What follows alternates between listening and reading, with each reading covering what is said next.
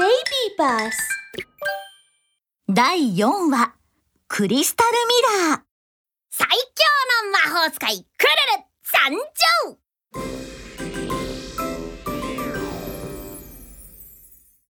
ある日クルルはクリスタルで魔法の鏡を作って得意げに赤い尻尾を揺らしています。さすが僕。最強の魔法使いだ。あんでもこの鏡には何の魔法がかかっているんだろう。炎？爆発？うーん。まあいっか。誰かに試してもらおっと。クルルはクリスタルミラーを背負って真っ先に怖がりなひよこのサシャの家の前にやってきました。コンコン。クルルはノックをすると鏡を玄関の前に置いて自分はさっと木の後ろに隠れました。だーれあら？鏡が置いてあるわ。サシャはドアを開けると一目で鏡を見つけました。ああとっても素敵な鏡。綺麗に映るのね。くるくる。サシャはポーズをとったり鏡に夢中ですすると突然鏡の表面が波打ちサシャとそっくりのひよこが出てきました。サシャは悲鳴を上げると部屋に逃げ帰りベッドの下に隠れました。すると鏡から出てきたひよこもドアの後ろに隠れます。私と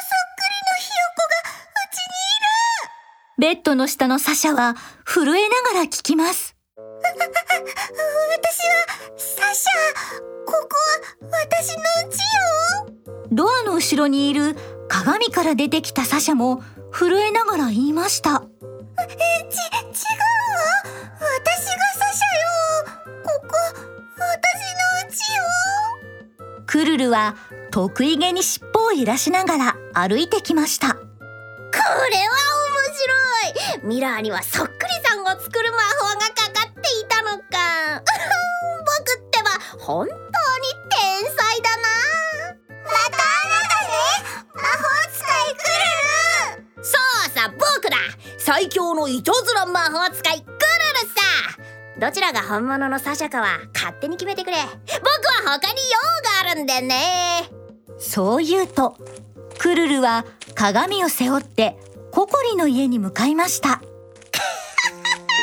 面白かった。早速ココリも二人にして驚かせてやろうっクルルはココリの後ろに回り込んで鏡の後ろに隠れました。とココリココリってば。こっちを向いて。とっても美しい鏡なのよ。ココリが振り向くと大きくて美しい鏡が自分の姿を映し出しています。あら？何なのかしらこの鏡。すると突然鏡の表面が波打ちココリとそっくりのウサギが出てきました。ココリはびっくりして飛び上がりました。あなただ誰なの？どうして鏡から出てきたの？鏡から出てきたココリは言います。私よ。どうしてあなたが私とそっくりなの？一体誰なの？うーん。どういうことなのかしら？誰がこの鏡をここに置いたの？クルルは鏡の後ろから飛び出します。はっは。当然この魔法使いのクルルさ。ココリ二人になった今。ここれ閉めて。やる。からのやばい。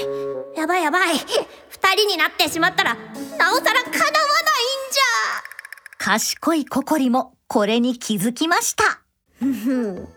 ねえもう一人のココリクルルには本当に困ってるの。今私たち二人いるから有利よ。懲らしめてやりましょう。ミラーココリもこれに賛成します。いいわね。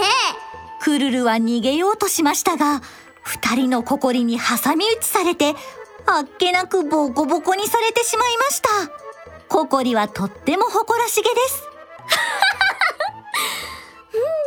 クルルこんなに素敵な仲間をくれて、ありがとうね。私、もっと強くなっちゃった。もう一人のココリ、行こう二人のココリは手をつないで、スキップをしながら去っていきました。クルルは、すっかり汚れたローブを叩いて起き上がりました。顔は腫れていて、とっても辛そうです。ココリ絶対に許さないぞ僕を100人出して仕返ししてやるクルルは涙ぐみながら鏡の前に立って自分の姿を映しました。ミラ僕を100人だぜ !100 人だすると、鏡の表面が波打ち、一人、二人と顔の腫れたクルルが全部で100人も出てきました。クルルは鏡から出てきたクルルたちに向かって言いました。さあ、ココリに仕返しに行くぞ。支度のためにクルルが鏡に手を伸ばすと、他のクルルも鏡を取ろうとします。うわちょやめろ。僕のミラーだ。僕が持つ僕こそが本物のクルルだ。あっちへ行けふん。僕が本物だ。100人のクルルは誰が本物で誰が鏡を持つべきか争いを始めました。クルルは慌てて叫びました。もうもういい。やめろしかし誰も言うことを聞きません。100人のクルルたちはローブや髪を引っ張ったりと大暴れふとした拍子にガシャンと誰かが鏡を割ってしまいました。すると100人のクルルたちはみんな煙になって消えてしまいました。うわ僕のミラー！どうして？みんなココリのせいだ！どうしてこうもうまくいかないんだ！クルルったらそう簡単には私に勝てないわよ。ココリは粉々に割れた鏡を見て得意げに去っていきました。勇敢なココリが今回も大活躍。クルル今度こそ反省してね